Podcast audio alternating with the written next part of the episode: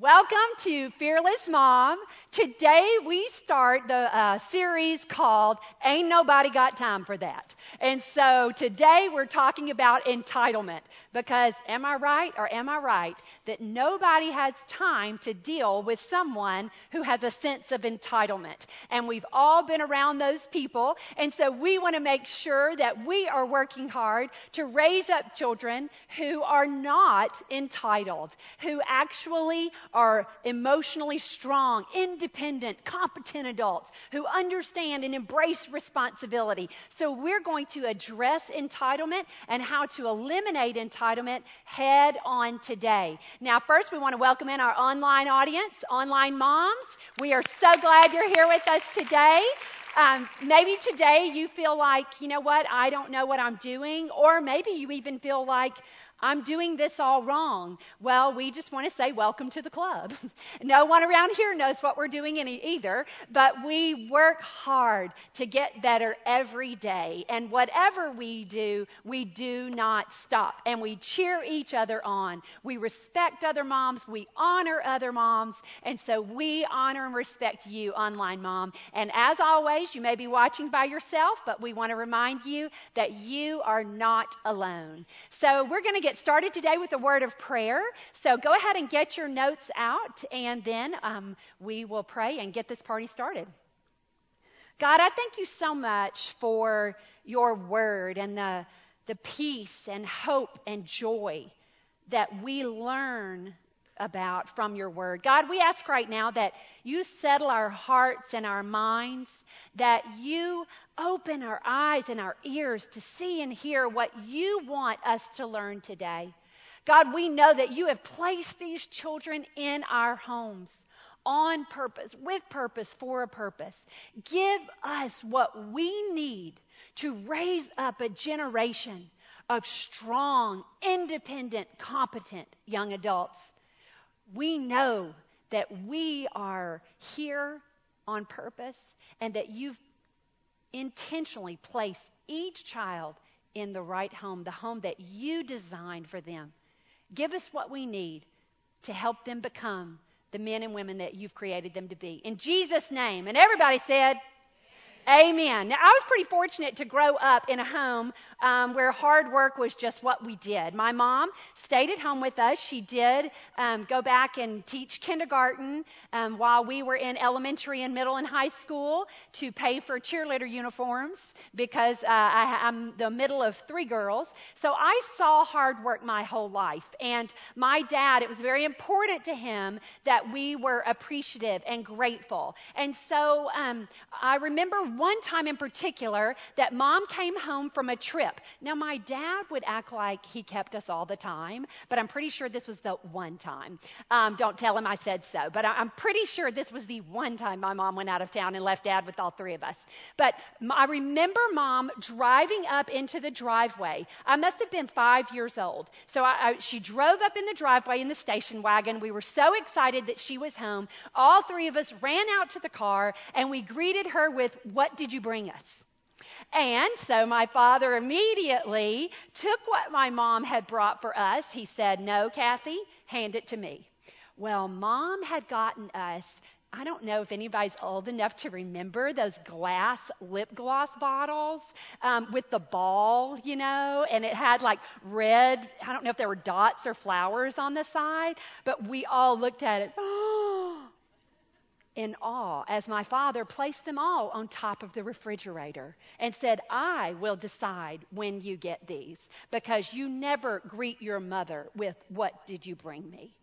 Yeah, I was devastated. But my dad knew that it was important that he teach us gratitude, that it was important that he teach us not to expect gifts, not to expect things from other people. Now, fast forward about 20 years, and my father is in town. Emily, my daughter, is about 13 years old. And so we go to the mall, and so my dad tells Emily, "Pick out whatever you want." And so she's looking. So Emily's 13 years old, and she picks out a pair of rain boots that were probably $250, maybe $300. I've tried to block it out of my memory. Very expensive rain boots. And so she tries them on, and my dad says, "We'll take them." I said, hey, Dad, you know what? How am I going to teach her responsibility? How am I going to teach her gratitude? She's going to feel entitled. Dad, all of that stuff that you taught me, and my mom is standing there like, yeah, seriously. And we're, telling Dad, you can't do that. You know what my dad said? He said, hey, Julie, that's your job. You teach her to work hard. You teach her to be grateful. You teach her. That's your job. I did that for you. You do that for her. Emily, put the boots on the counter. We're excited. First of all, I'm thinking, well, I'm putting a sticky note on those boots so that everybody knows her grandfather bought these. I did not make this purchase for my 13-year-old. I'm thinking, oh, my word. And then I'm thinking, how am I going to tell Mac? He is going to be so upset. And so I stopped, I told Mac, and then we realized, you know what? It is our job.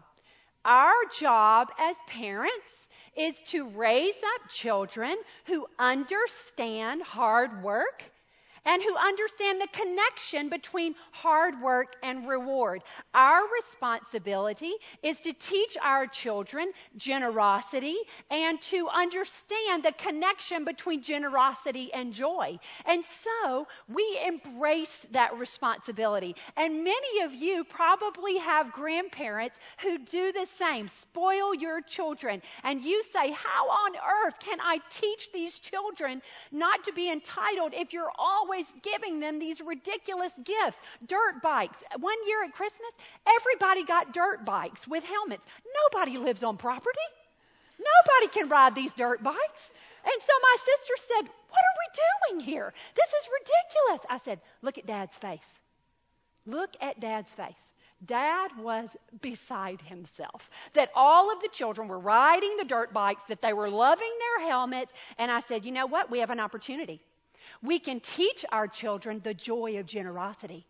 We can focus on, we don't need these things. Or we can say to our children, you know what? Grandy works so hard. And when he gets his money, he wants to share it with us. And look at Grandy's face when he shares with you. So we can look at it as no. Or we can say this is an opportunity to teach our children to be grateful. Now, there are some things that we do intervene and tell my parents no. But we've chosen to spin it because we know that this generation in particular is more emotionally fragile. I've shared with you the studies and the research. And part of that emotional fragility is entitlement. When a child grows into an adult that feels entitled, that feels that things should just be given to them, that feels that they deserve certain things that they did not earn or did not work for. That's what we want to fight. If we're going to raise strong, independent, competent young adults, then what we have to do is eliminate entitlement. We have to get rid of that mentality of I deserve that. We have to get rid of that mentality of gimme, gimme, gimme. I think that we have done a disservice sometimes with that terminology, entitlement, because most of us think about entitlement as materialism and just stuff, more toys, more clothes, whatever it is. But actually it goes much further than that. Entitlement isn't just about money and materialism. Entitlement is about expectations and responsibility. It's not just about the stuff. Yes, there is a sense of entitlement sometimes associated with always giving a child things that they did not earn or they did not work for. It can be things, but it goes so far past that. So if we're really going to eliminate entitlement, we have to open our minds up that it goes far beyond just materialism, far beyond money and materialism, and it's more about expectation and responsibility. Let's define entitlement. So what is it then? This is what we are talking about today. Entitlement, great expectation of pardon or privilege with no expectation of penalty or payment. You have that for you in front of you in your notes. If you don't, I'm going to repeat it again if you're listening or watching online. Entitlement is great expectation of pardon or privilege with no expectation of penalty or payment. Let me give you an example. A student turns in a paper the day after it's due. he expects no penalty.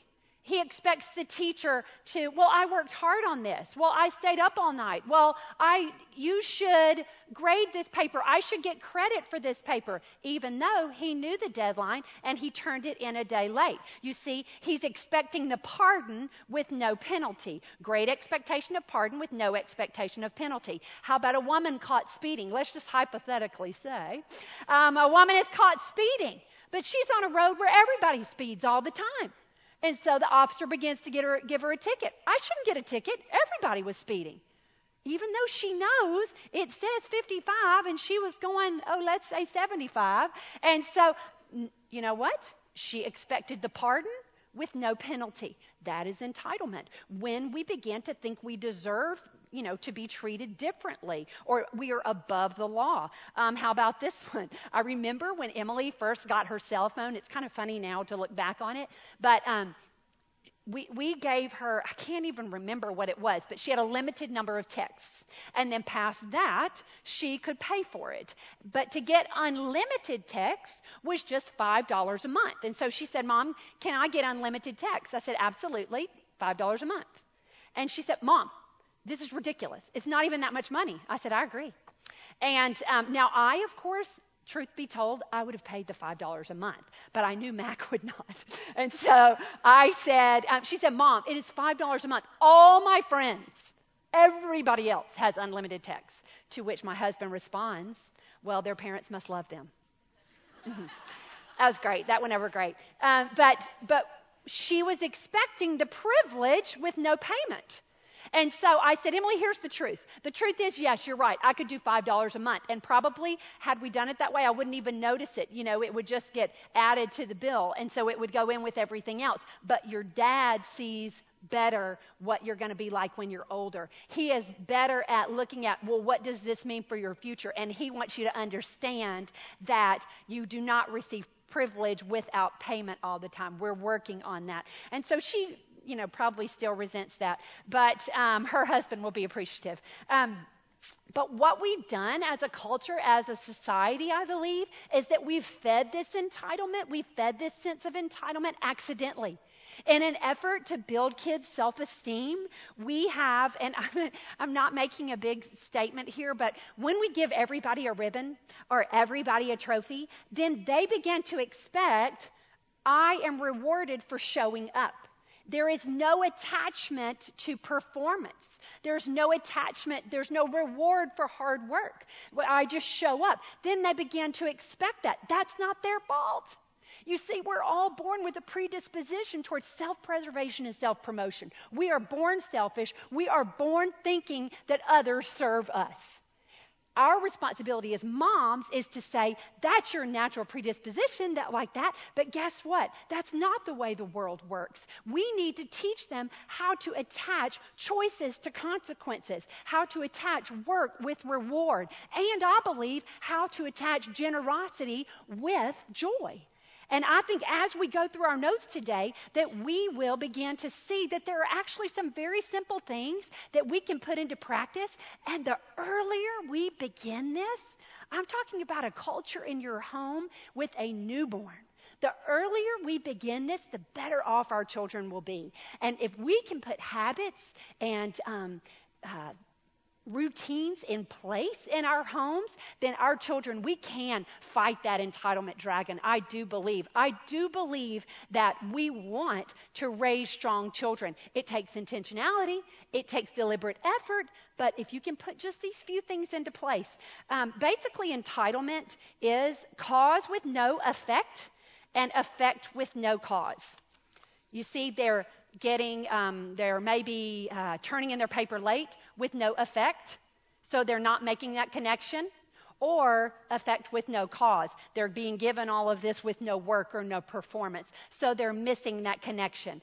Choices with no consequences and rewards with no work. So we're going to hit 4 quick things on how to eliminate entitlement, what we can teach our children to eliminate that entitlement dragon, and I believe we can do it. First thing you need to teach your children, cause and effect. You think, well, what does that have to do with it? We need to teach our children the connection between if this happens, then this happens. We need to teach our children that every choice has a consequence. It may be positive, it may be negative. If you choose to work hard, then you will do better in your class. If you choose to watch Netflix instead of prepare for your paper, you may not do as well. And so we want to teach them this cause and effect. If you do this, then this happens. Now, that begins very early in life. We begin to, I remember, you're talking about consequences at a very young age. A parent asked me, should I discipline for this? Talking about a 1-year-old. And I said, is it an inappropriate behavior? Yes. Well, then you should discipline. But he doesn't really know that what he's doing. I go, what does that have to do with anything? It's inappropriate. You need to give a consequence. And so when we teach cause and effect, if you do this, you will get a consequence. That's how they learn. That's how they learn. So it begins very early, cause and effect. We have to make the connection. We have to teach the connection between choices and consequences. Now, I'm going to take a little time out here because it is true that sometimes people work hard and do not get rewarded. It is true that sometimes people live a terrible way and are rewarded. Here is the truth that we teach our children about that. It's not always so clear, cause and effect. Sometimes people are very blessed and we don't understand why God chose to bless them. Sometimes people have illness or have, devastating things happen to their family, lose their jobs, all of this. And they've been great people. It doesn't always make sense. Here's the sentence. Life's not always fair, but God is always good. Life's not always fair, but God is always good. I don't understand all the time why some people are blessed and others are not. I don't understand why some people have hardship and others don't. I know this. Life's not always fair, but God is always good. My responsibility is how I respond to whatever situation I'm given. And so we want to now move on to the next one. So cause and effect, we want to teach that. Want to teach, especially if you have those grandparents who are showering your children with gifts, you have an opportunity to say, Shuggy worked hard, and so she chose to share with you. See, there's a choice there. She chose to share with you. Look how happy this makes Shuggy to share. And so we want to teach that. Yes, they call my mom Shuggy. And it's Grandy and Shuggy. So look at Shuggy's face. She loves sharing. So see, you have an opportunity to teach the joy of generosity there. Cause and effect. Next one, responsibility. We must teach our children responsibility. I could spend 3 days on this. I believe that this is the answer to everyone's problems. Assume responsibility and use self-control and do something about it. Entitlement creates a victim mentality. My happiness is dependent on their choices. My happiness is dependent on what they choose to do for me or they give to me. Instead, I assume responsibility for whatever is put in front of me. I assume responsibility for whatever task is put before me. I am responsible for how I respond. I may not be able to control everyone or everything. I may keep trying, but I may not be able to control everyone and everything, but I can control how I respond. You see how that gives your child hope and control? You see how that can fight the entitlement? When you say you're responsible, you embrace that responsibility. It's also called ownership. It's a little more extreme, I think, the word ownership. But we own it. Own your stuff. We say in the kids' building all the time. I teach the kids on Sunday morning, and I'll tell them, I go, who's responsible for every word that comes out of your mouth? And they'll say, we are. I go, that's right. Who's responsible for every word that comes out of my mouth? I am. We must teach our children, I am fully responsible for every word. I am fully responsible for every action. I am fully responsible for every choice I make. And my words, actions, and choices affect others. I'm going to say that again because I think we could change our culture if everyone believed this. I am fully responsible for my choices. I am fully responsible for my words. I am fully responsible for my actions, and my choices, words, and actions affect others. Teach children responsibility. Do you see how when you knocked over her tower, see how sad she is? You see, it's because, but it was an accident. I understand it was an accident, but you still must take responsibility and apologize and try to make it better.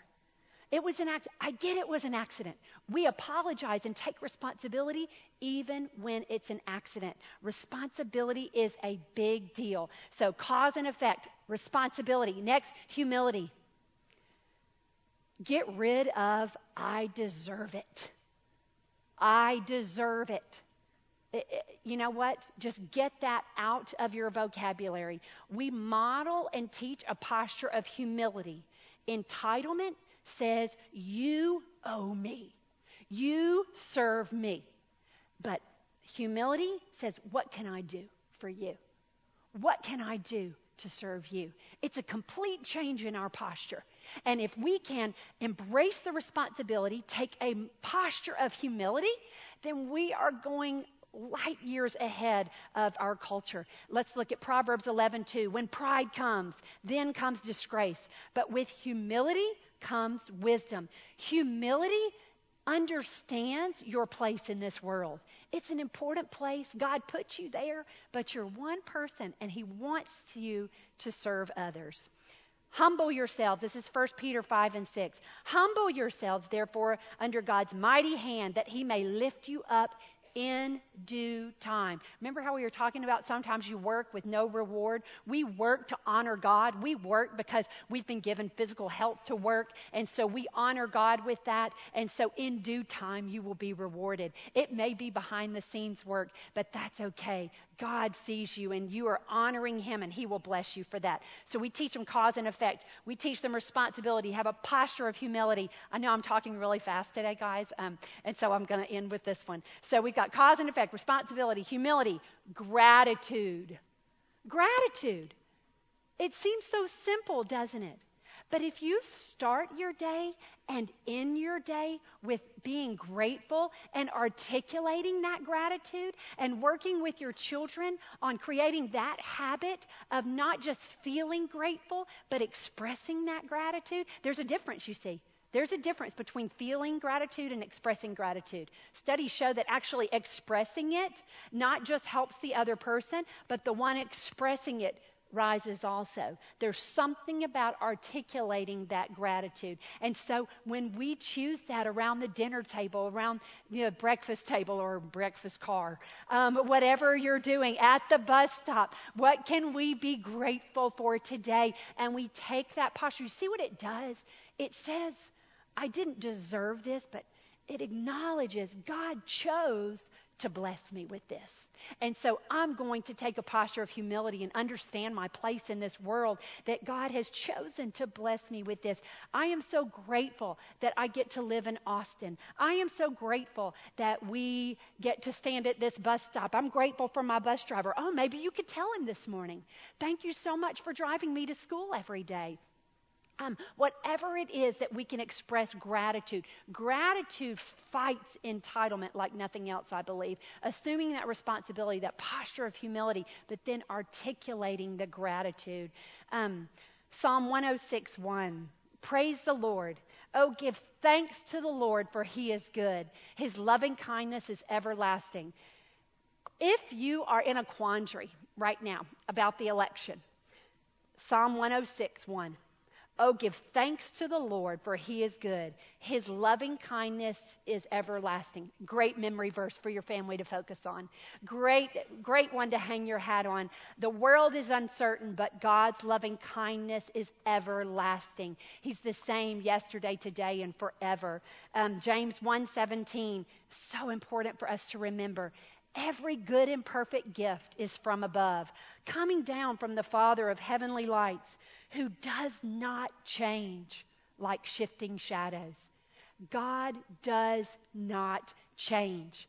Our world changes, but God does not change. And so when we acknowledge that he is constant, That's something to be grateful for. And then we acknowledge that all that we have comes from Him. You see, it reminds us to be humble. It reminds us to take responsibility for what we've been given, to respond to whatever circumstance we're in. Guard your heart, for everything you do flows from it. Guard your heart, for it determines the course of your life, is what Proverbs says. It does not determine, your heart does not determine your consequence, your circumstances, but your heart determines how you respond to your circumstances. So if you have a heart that assumes responsibility, that takes a posture of humility, and that is constantly reminding ourselves to be grateful, then your children will drink your overflow, and they will see that same posture. Moms, we have to be careful about the language we use. And am I feeling entitled? I remember when our children were in public school all the way through. And I remember choosing to go on a mission trip. We went to Haiti to the orphanage. And I said to the kids, I go, we're going to miss school. So you need to talk to your teacher and you need to ask them if you can miss. They do not owe us excused absences. We are choosing to miss school.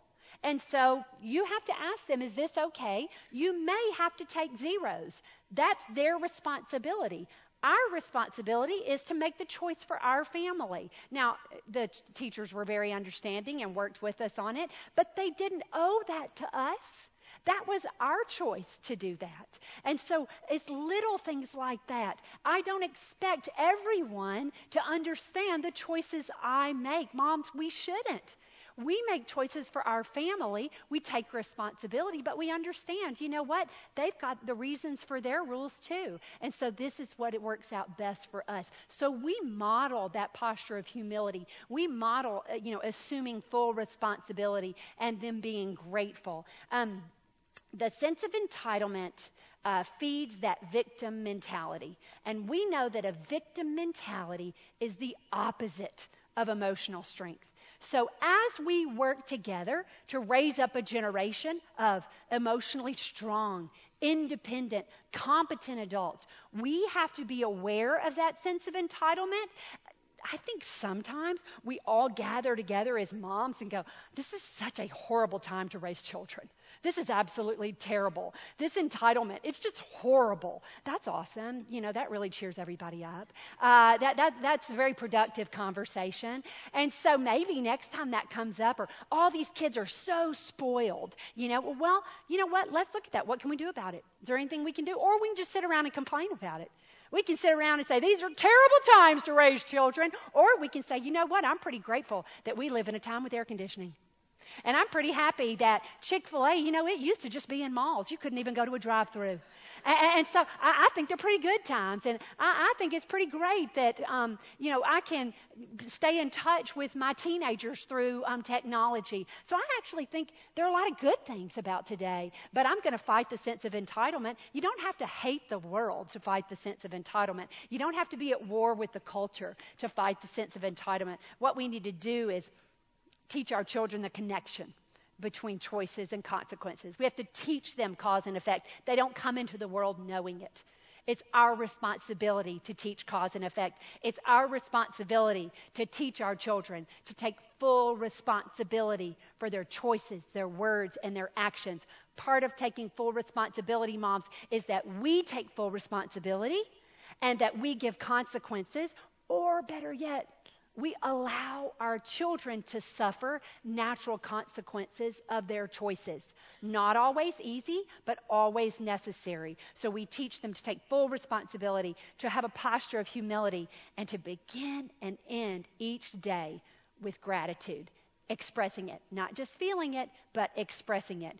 When we fight to eliminate entitlement, if we all agree to do this, it's not easy, but it's so worthwhile. Because there is a direct connection between entitlement and a victim mentality. And a victim mentality is the opposite of emotional strength. And we know that this year we've decided we will do the work necessary to raise up a generation of emotionally strong, spiritually strong, relationally strong young adults. We can do this. We can do it, moms, okay? Let's pray. God, I thank you so much for today. I thank you for your word. I thank you for your direction. I thank you for this ministry. And God, I thank you for technology that you allow us to reach out into cars and homes to reach other moms so they know they're not alone, and that we can gather together and fight the sense of entitlement together and change the world around us. Thank you for the responsibility we've been given, but thank you more that you don't leave us to do it on our own. You walk alongside and give us the strength that we need. In Jesus' name. And everybody said, amen. Amen.